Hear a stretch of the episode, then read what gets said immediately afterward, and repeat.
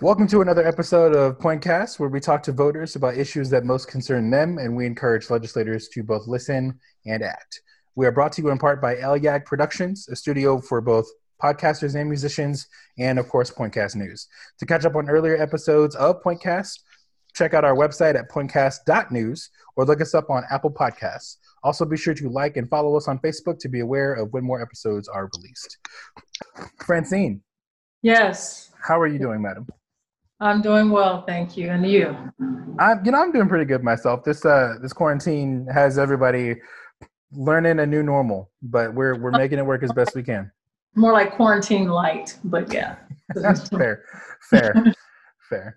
Now, uh, you wrote an article that I think is very interesting, and I want to kind of pick your brain about it for a moment. But the article okay. itself actually poses a question and uh, I I am going to give you my answer to it, but I actually want you to give me your answer before I kind of dig into the meat of the uh, article itself. Uh, okay. Can Americans truly afford to put safety first? Uh, that's the that's the article, or that's the kind of the the question brought on by the article itself, and also effectively the title. My answer: No, not financially, realistically, or spiritually. I'd like your opinion. Well, you know, I never really completely answer the question because I think that it's an answer that will differ from family to family. But what I'm trying to do is encourage people to not only ask that question of themselves, but of the people, you know, looking around them. You know, can we as a society, can we can we afford to put safety first? And um, I think we'd like to think that we can because affordability is more than just money, it's about priorities, right? It's about what we think is important. So I think we can afford morally to put safety first. But I think that the realities of the way that Americans are used to living makes it difficult. And so I I try to I try to capture the essence of discussions that whether I've been a part of them directly or I've just been listening into, I try to capture that in this article, the kind of help people understand why the question has to be asked, but more importantly, you know, discovering an answer to it. Uh, and I think it's more than just me as one person um, telling people, although I have to admit, I do agree with you. uh, but I, I don't want it to be just about my voice. I want it to be about people, you know, being a little bit more compassionate about people who probably can't afford monetarily to make that choice. They might be in a situation where a job might not allow them to make that choice. They might, there's all sorts of different things going on. People are more than just a paycheck away from from poverty or homelessness. You know, they're like behind already. Some people are just sure. they've been so used to living behind. That is their normal and now this sort of thing puts them further behind. Um, but many of us are okay, and we're having to face a new situation, you know, uh, that's uncertain. And um, some people can have the luxury, even in that space, to ask that question. Some people don't even have the luxury. It just is what it is. That's fair. That's fair. Now, one of my favorite parts of the article is your uh, characterization of the virus. Uh, you, you, labeled it C19, um, and I called it the most destructive gang ever created. Mm-hmm. Um, and of course, you you draw the parallels as to you know if there was gang violence going on in your neighborhood, like would you be you know wouldn't you be afraid to go outside? Wouldn't you know how you should handle that? Um, mm-hmm.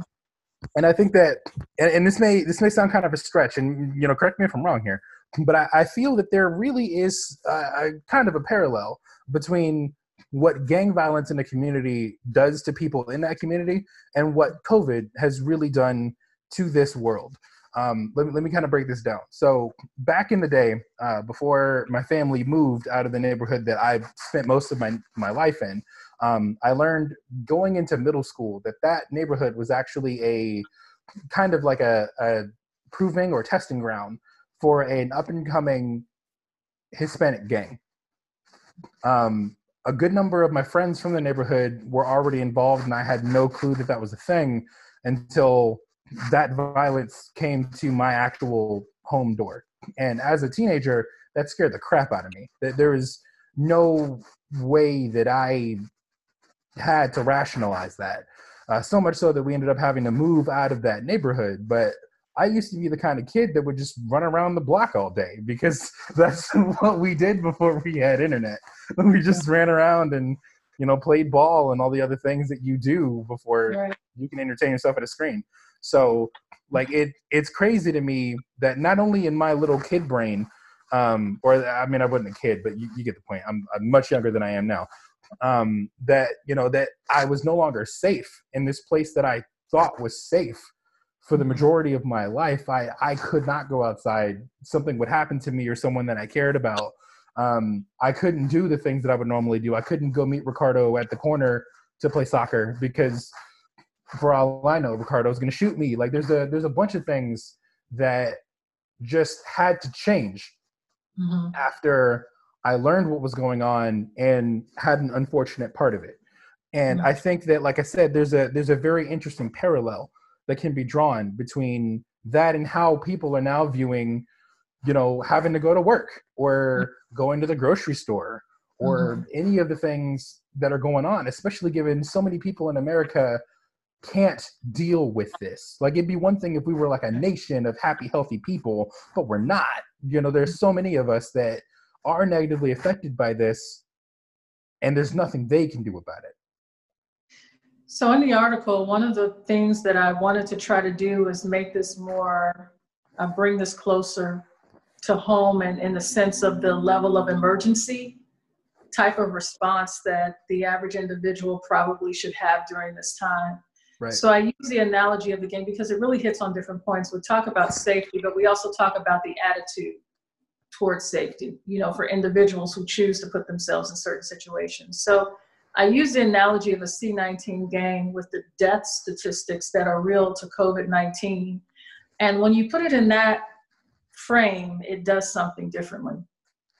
You know, it, it, does. it does, you know, when you see that, okay, now we're dealing with, I don't know, several hundred people killed in a couple of months in my city or in my state. Now it, it, it, it means more you know, when we think about violent crime, because that's unfortunately what we're more used to hearing. But we're not used to hearing about viruses. True. You know, so I, I kind of wanted to frame it in something that would shock us to enter this discussion about how to make ourselves safe long term. Um, and hopefully the, the article will accomplish that because I don't dwell there. It's just the means to start the discussion. And then once we go into the discussion, I really kind of outline possibly some of the reasons why people are have some of the uh, notions that they have about safety during this time. Frankly, I think people are confused because of the back and forth of leadership. And I kind of put a bit of an outline in the article about the changing ideas of our political leaders that I think have confused people about how they should operate during this time and keeping themselves safe. Um, and I have to also say that this article is partially written in response to people who are, who are upset that they are being told to quarantine or to practice social distance. And we see a lot of those attitudes with people protesting uh, their governors across the nation, wanting them to lift lockdown orders, um, and possibly not completely understanding how uh, how really bad this this virus can get you know? So i mean i try to hit on a lot of different things but i start with the premise of, of this gang out there killing indiscriminately right? Because we don't we don't really understand everything about it yet. We still don't know. And and, and basically trying to see help people understand that should we learn more about it before we just open ourselves up to it further? You know shouldn't we understand where it's going to take us if we open ourselves up that's actually uh, very much leading into the next point that I wanted to bring up, uh, which is that you know you, as you mentioned, you do very much encourage, um, and you you you ask questions as if uh, you know you're someone in one of these situations, and I think it, it's very relevant to ask, you know, how do we deal with this? You know, where should we be getting this information from? because anybody who's actually tried to look up anything is going to find 15 different answers to the same question and like you said people are confused um, it, it was originally something that didn't exactly make sense to me. I mean, you know me though. Um, I, I like to believe that everyone should operate a certain way, but I know that that's obviously not America. But in a general sense, I like just looking at looking into it myself. There, there really is only a, a, few places I feel like you can really get information from, and one of them being the World Health Organization. Um, it, it's really hard, in my opinion, to to trust the opinion of anybody who's not already an expert when we're dealing with stuff like this, because the experts are the ones who've been studying this their whole lives and that kind of thing. But one of the questions I wanted to ask you, uh, especially given you know how knowledgeable you tend to be with things like these, mm-hmm. Um, where do you get your information from? You know, when when it comes to news and information about how COVID nineteen, you know, is how it spreads, where do you trust the information that you're getting, and where do you find it? Well, I do like going to the CDC website a lot. I'll be honest with you, but um, I actually have a lot of friends in the medical community. So um, I cheat. I talk to medical professionals. I talk to intensive care nurses uh, who tell me, you know, how the body breaks down and what the virus does to the body and how it causes. Um, they've been talking about a while for a while now the, the activity in the brain, how it, how it uh, changes perception of reality. Um, you know, the, the destruction. They don't know what's going to be permanent and what's going to be temporary. You know, healing takes on a different meaning. You know, um, and whether or not people can get it again, and if so, to what intensity. I mean, I trust uh, people who are on the front line.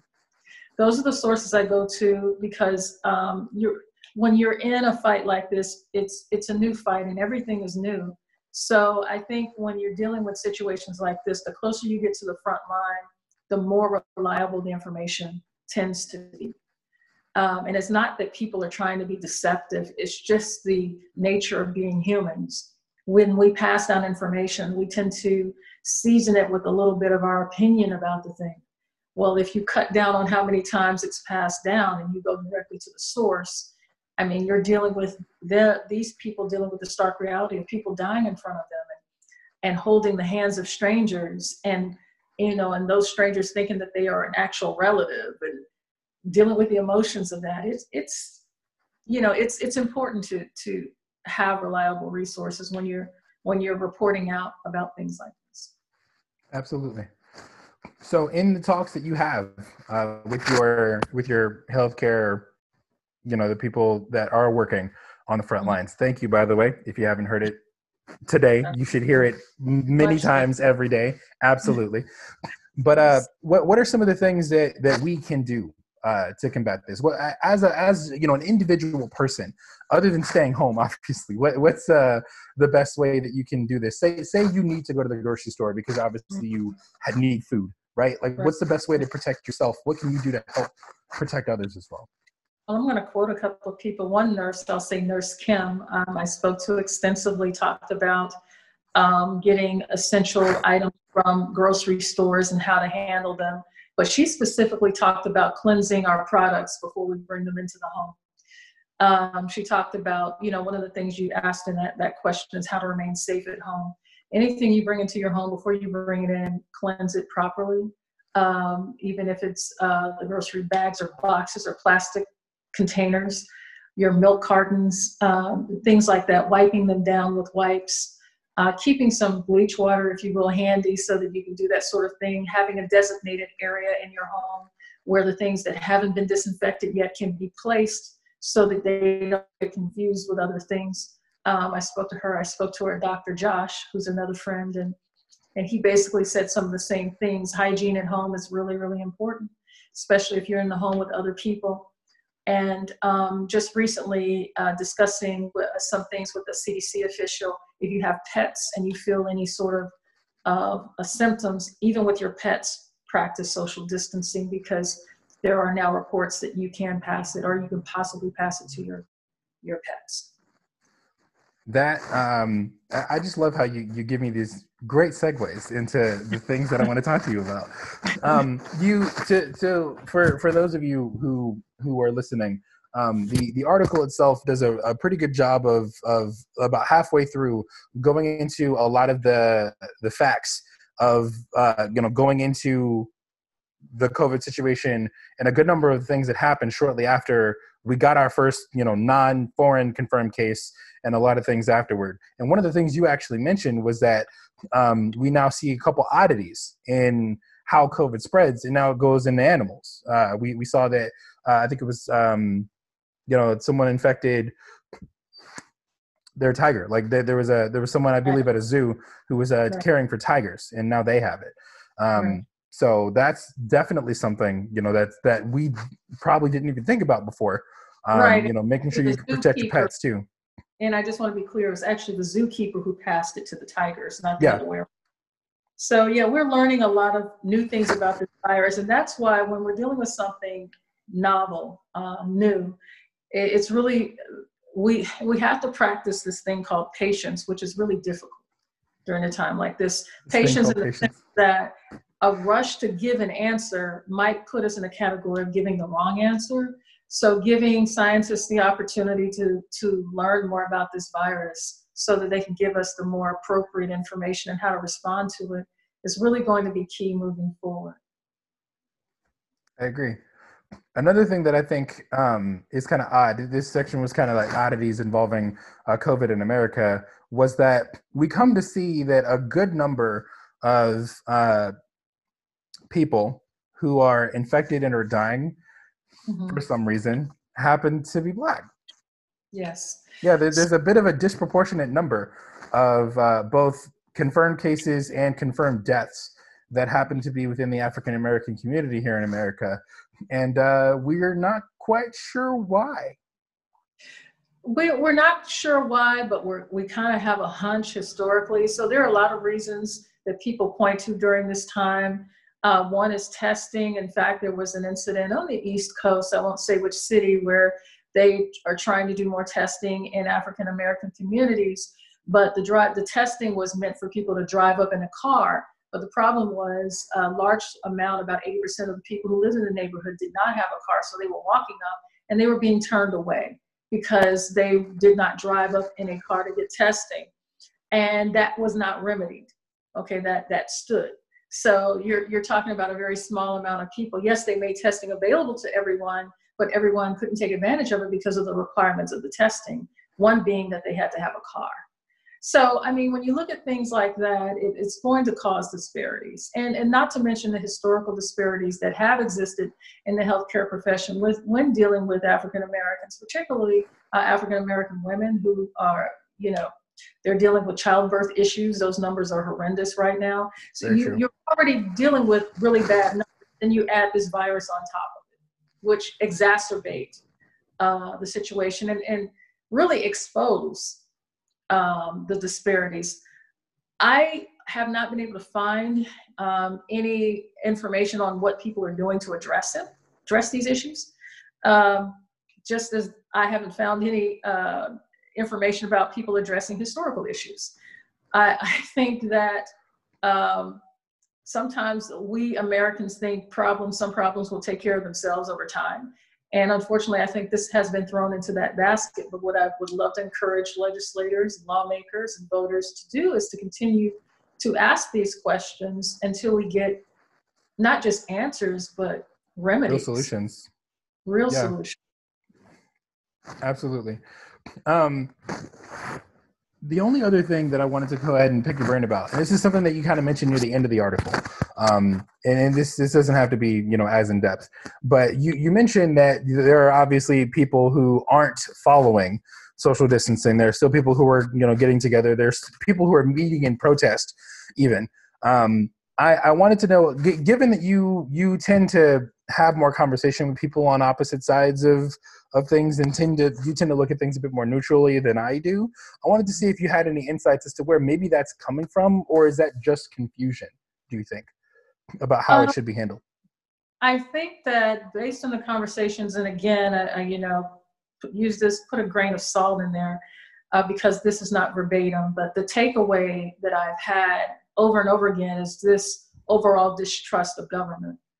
And um, there are people who don't trust um, the government um, to tell them or to monitor their overall behavior, whether it's with staying at home orders or gun control. You know, they they just there's this thinking that um, being an American means that I'm in the lead, I'm in charge of my own liberty in my life, and I live in some form of cooperation with others, but others do not have a say over, you know, whether I have to stay at home or or anything like that. So eh, the conversations I've had had to had to do more with civil liberties, liberties, and I don't know if it's an if it's uh, and I uh, if it's true, like if it's genuine, if it's coming from a real place or not, because I'm not living in that or from that perspective.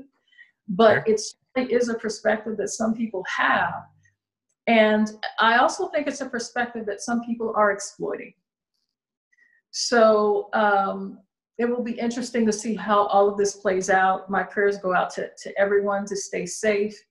Um, and I know this is particularly difficult for a lot of different people for a lot of different reasons, that being one of them. Um, but what else is one to do during a pandemic? Right. Other than do your best to keep yourself and the people around you and your loved ones safe, which is exactly what I recommend everybody do at home. Um, so again, thank you, Francine. Uh, your voice is always one that we enjoy here um, on the on the show. It's it's definitely good to to hear from you because you're normally the one asking the questions. So it's it's it's uh, definitely interesting to hear you answer them.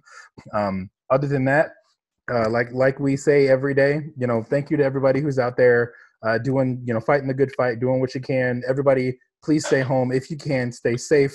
Do what you have to do to protect yourself and your loved ones. Um, other than that, though, check us out at pointcast.news. Again, that's where all the all of the podcast episodes like this one will be found, along with uh, the Facebook page where you can see when new things get checked out. Again, this was a, another wonderfully written article by our wonderful Francine. And uh, yeah, at this point, we're we're done. Go ahead and Gail, take us out.